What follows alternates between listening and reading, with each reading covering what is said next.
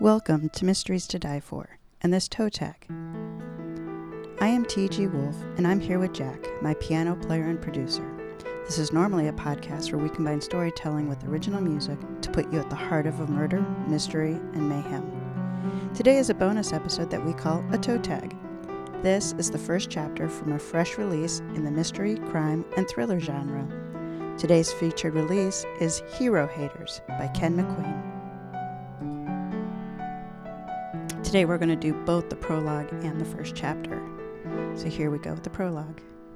Spokane, Washington, August 2019. Local hero Anderson Wise can't remember the last time he paid for a drink at Sharky's, nor can he remember an embarrassing assortment of women who selflessly shared their affection post Sharky's. As for that last blurry night at the gin mill, well, he wished to hell he'd stayed home.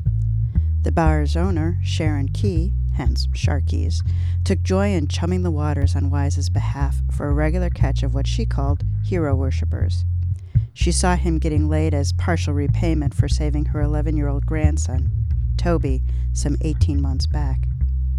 A disaffected dad, high on crystal meth, stormed into Toby's classroom to take issue with the kid's latest report card. He showed his displeasure by shotgunning the teacher, then reloaded and asked all the A students to identify themselves. As the high as a kite shooter herded the high achievers to the front of the class, Wise, the school custodian, charged into the room armed with a multi purpose dry chemical fire extinguisher. He blasted the shooter with a white cloud of monoammonium phosphate to minimal effect, then slammed the gun out of his hands. It discharged into the floor, sending several pellets into Wise's left foot. Thoroughly pissed, Wise ended the drama by pile driving the extinguisher into the shooter's face. Sharon Key, a widow in her early 60s, subsequently replaced the beer signs and dartboard with blow ups of the laudatory press Wise earned during the tragic aftermath. The front of the next day's local paper held a pride of place. It carried a photo of Wise, extinguisher in hand, under the headline Greater Tragedy Averted as Hero Janitor Extinguishes Threat. The story contained a pull quote in large font which Gret came to regret. It's a versatile extinguisher, the modest 30 year old explained, good for Class A, B, and C fires and meth heads. Said famous extinguisher now guards the top shelf of booze at Sharky's Oak and Brass Bar. New stories were added to Sharky's wall five months back after Wise was awarded, with much publicity, the Sedgwick Trust Sacrifice Medallion, one of the most prestigious recognitions of heroism that American civilians can achieve. Wise's liver and the lower part of his anatomy took a renewed pounding in the weeks after that, so much so that he declared a moratorium on visit to Sharky's for reasons of self preservation. He was back in the saddle a month now, but his attendance was spotty this hero stuff, he confided to Key one night while slumped in his chair. Maybe it's too much of a good thing? You think? Key muttered as she took inventory of the night's limited offerings. It wasn't just the women. Men often bought him drinks, too, happy to bask in the reflected glory of a proven manly man. Two weeks ago, some weedy academic from back east interviewed him at Sharky's and staked him to an alcohol fueled dinner at the city's best chop house. The brainy one expected Wise to opine on such things as Neo Darwinian rules for altruism. Asked him if he'd been motivated by a kinship bond with anyone in the room. Uh, no. Wondered if Wise knew that a disproportionate number of risk takers are working class males. No, sorry. Had he calculated in the moment that the historic display of good genes would make him a desirable mating partner? Cripe, really? I don't know what I was thinking, Wise said, swirling a glass of something called Amarone, a wine so amazing angels must have crushed the grapes between their tiny, perfect feet. Heard a gun blast, grabbed the fire extinguisher off the wall, saw the dead teacher, all those kids, and a nut with a shotgun. Did what anybody would do. I spent three years in the Army after high school, mostly in the motor pool. Much as I hated basic training, maybe some of it stuck. Who knows? The academic gave a condescending smile and called for the bill, his hypotheses apparently confirmed. Wise fled to the restaurant toilet and took notes on the back of his payslip. Back home, he Googled the hell out of the studies on extreme altruistic stimuli, on empirical perspectives on the duty to rescue, and, after many false starts, on theories of Byronic and Lilithian heroes. He kind of got the concept of desirable mating partner, but he was pretty sure his dick didn't lead him into that classroom. Did it? While not a reflective guy, Wise had to admit it was creepy to reap the fleshy benefits of a few seconds of glory, while his dreams were haunted by visions of the teacher, Ada Summerhill, slumped over her desk, blood pooling beneath her. So much blood. With the shooter sprawled unconscious, Wise gently lifted Ada's head. She had no pulse, and her eyes, once so vibrant and expressive, were as empty as an open grave. She'd always been nice and totally out of his league. So here he was, back at Sharky's, mind made up.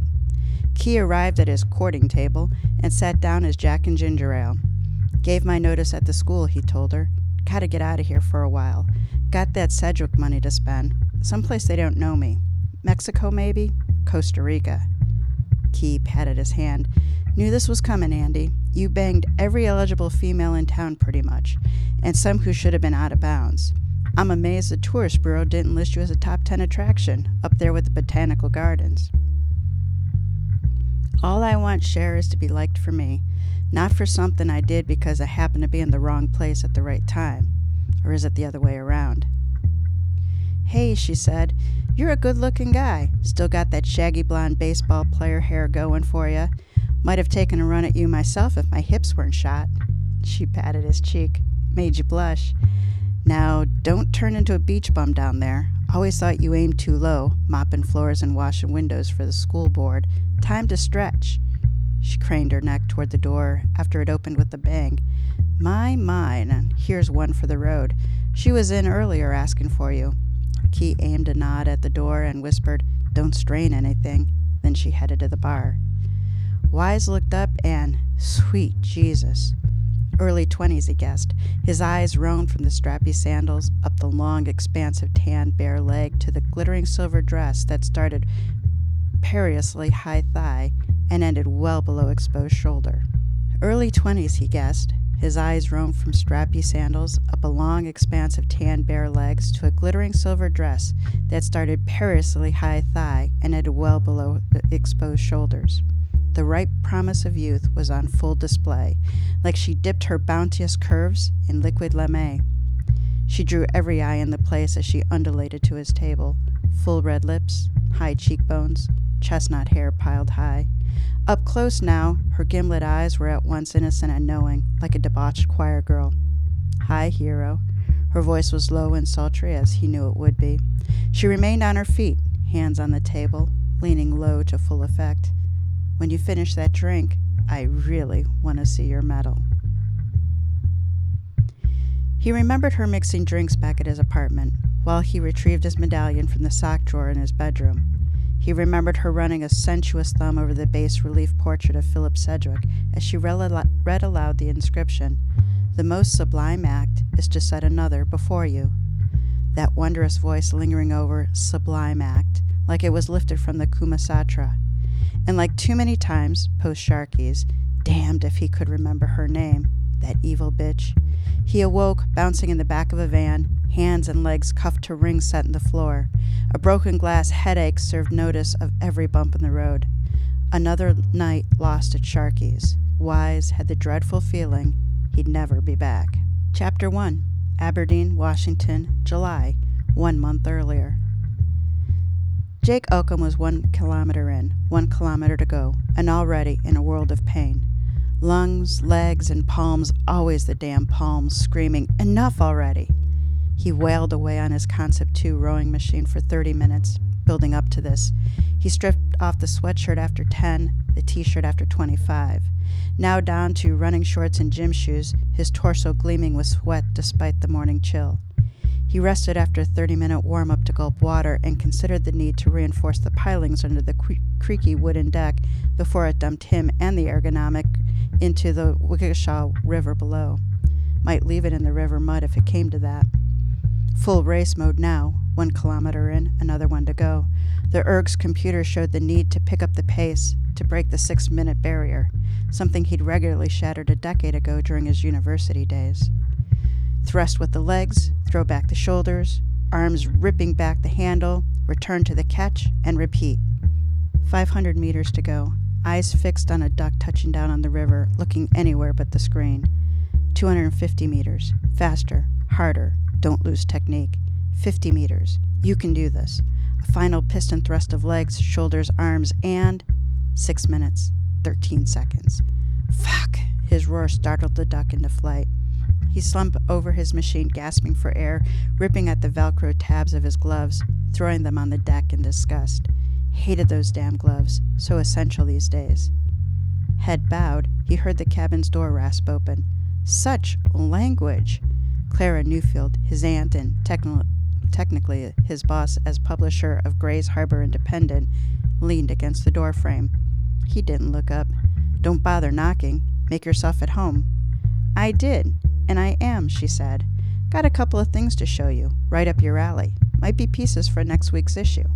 She was tall and lean in tight jeans and a faded Nirvana sweatshirt, her spiked white hair cut short. At 64, she still turned heads. Jake knew her age to the day, Clara being his mother's identical twin. Connie, his late mother, fell to breast cancer at 45. So much of his mother in Clara, so much that when Jake finished high school and rode his rowing scholarship east of Pittsburgh's Carnegie Mellon University, his father, Roger Oakham, moved his accounting business to Bend, Oregon. Said it was for the golfing, but Jake suspected the sight of his late wife's twin was a constant reminder of his loss. Connie and Clara, fresh out of university, worked for their father at The Independent, Clara on the advertising side and Connie as a reporter. They took the helm of the paper after Derwin Neufeld, their dad, Jake's grandfather, collapsed and died midway through crafting a fiery editorial on the mule headed decision to pull the catcher in the rye from the high school library. After Connie's death, Clara did double duty as editor and publisher until she succeeded six months ago in luring Jake home to Washington State from Pittsburgh to take over as editor in chief. This five room stilled home, Clara's former college and the title Wishkah, was his signing bonus. One of the dwindling numbers of real estate ads in The Independent would describe the cabin something like a cozy oasis on the Wishkah, surrounded by nature and just minutes from the city. Fish from your deck while contemplating the possibilities of this prime riverfront property. A bit of TLC gets you a rustic getaway while you make plans for your dream home. After years in urban Pittsburgh, he awoke now to bird chatter and the sights and scents of a moody, muddy Wishkah. His current pulled as he was pulled to the infinite Pacific. Jake gathered his shirts and gloves and cringed at the sniff test of his underarms. I'll keep my distance, he said, waving Clara inside. What's up my alley? She waved two dummy pages, the ads already laid out, plenty of blank space for him and his skeleton staff to fill with stories and photos. Jake was still adjusting to small town journalism, covering at least one earnest servants club luncheon every week, puffy profiles of local businessmen, check presentations, city council and school board meetings, and jabbing in as much names as possible. He'd done some summer reporting for the weekly during his high school years, but rowing had occupied most of his time. Clara handed off the proof page with a boxed advert already laid out. A new doctor is taking over Doc Wilson's practice, she said. Thank God. I swear the last medical journal that old man read was on the efficacy of leeches and bloodletting. Jake nodded. Worthy story for sure. A few words from Wilson about passing the scalpel to a new generation, and then focus on Dr. Christina Doctorow. No hardship there. The ad for her family practice included her photo. Rather than the cliche white coat and stethoscope, she wore hiking shorts and a flannel shirt with rolled up sleeves, thick dark hair in a ponytail, and a day pack hanging off her shoulder. A husky at her side gazed up adoringly. Smart dog. Jake put her in her early 30s, his age more or less. He nodded approval. Sporty, he said, a fine addition to the Grays Harbor gene pool. The woman's a firecracker, Clara said. Spent ten minutes haggling me down on price. I finally caved and said I'd bump this up to a half page, but she owed me a free checkup. Seriously? Jake asked. That's what she said, too. She also asked, Is that ethical? And I said, Darling, I'm in advertising. You want ethics? Deal with my nephew on the editorial side. Jake laughed. Pretty good at bloodletting yourself. What else do you got? This is so up your alley. Clara handed him the classified ad proof page, you being an expert. Jake slumped onto a kitchen chair. On what? She tapped one column boxed ad in the lower left. Heroes, she said. Not hardly. But Jake looked closer and reared back. The heading read, For sale, rare Sedgwick sacrifice medallion, $100 or best offer. There was a thumbnail photo of the medal's obverse, showing the craggy face of, of Philip Sedgwick, a leading member of the long dead school of industrialist robber barons. He amassed a fortune in textile mills, newspapers, and exploited labor practices. Awash in cash, he came to philanthropy late in life. Like others in this elite group, Carnegie, Mellon, Rockefeller, Vanderbilt, etc., their names and reputations burnishing generosity live long beyond their graves. Sedgwick, at his wife's urging, chose to celebrate extraordinary acts of heroism. He used eight of his many millions, an enormous sum in 1901, to endow a family trust to award exceptional heroism with the Sacrifice Medallion and needs based financial assistance. Over the past 120 years, the Trust awarded some 11,000 medallions, an inspiring legacy of courage and, yes, sacrifice. The grainy photo in the classified ad was too small to read the inscription underneath Sedgwick's stern visage, but Jake knew it well. It was a quotation by English poet William Blake The most sublime act is to set another before you. Below the photo was a post office address and mail inquiries only. Jake shook his head. This is nuts. The price is insanely low, insulting, really. The medallions are kind of priceless. I wondered about that, Clara said. The ad costs $50, so not much of a profit. The rare few that get to auction can fetch thousands, Jake said. We try to buy them back, prefer that to having them land in the hands of the undeserving. Clara cocked an eyebrow. We? Jake shrugged. I still do the occasional freelance investigations for Sedgwick. The thing is, there's never a good reason to sell these. Either the recipient is dead broke, or dead without relatives to inherit it, or it's stolen. Or, Clara said, resting a hand on Jake's shoulder, the hero feels undeserving. He flinched. Was there. He flinched. Was there a photo of the medal's back? It had the recipient's name and the reason it was awarded. Clara shook her head. Don't even know who placed the ad. Arrived in the mail, a photo, the copy ad, and a $50 bill. No return address but the post office box. Pull the ad, Clara, he said. I'll buy it and return the money. There's a story here. Something's not right.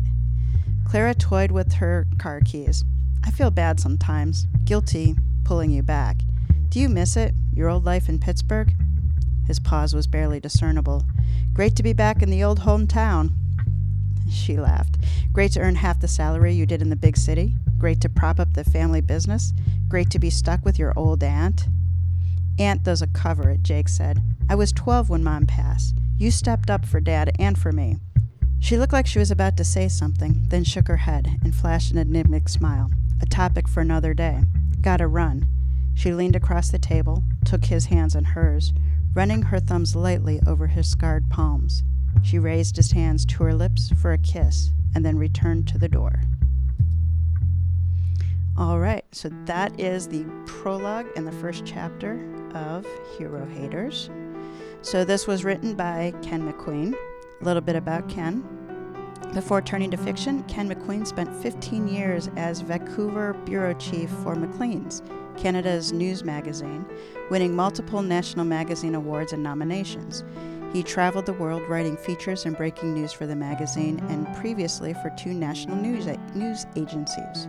Naturally, he had to make Jake Oakham, his hero, a reporter, albeit a reluctant one.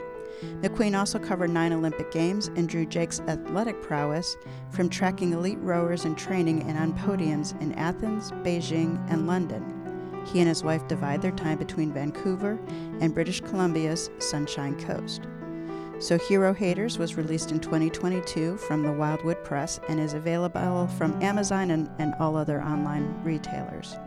All right, so here's my review. Hero Haters is a thriller. There's a little bit of hero in all of us, but for some, our hero has risen to the test, stopping a shooter in a school, pulling a man out of a burning car, rescuing a child from a well. In Ken McQueen's world, ordinary people putting other lives before their own are honored with an award for exceptional heroism, the Sedgwick Sacrifice Medallion. Quietly, one by one, the recipients are disappearing.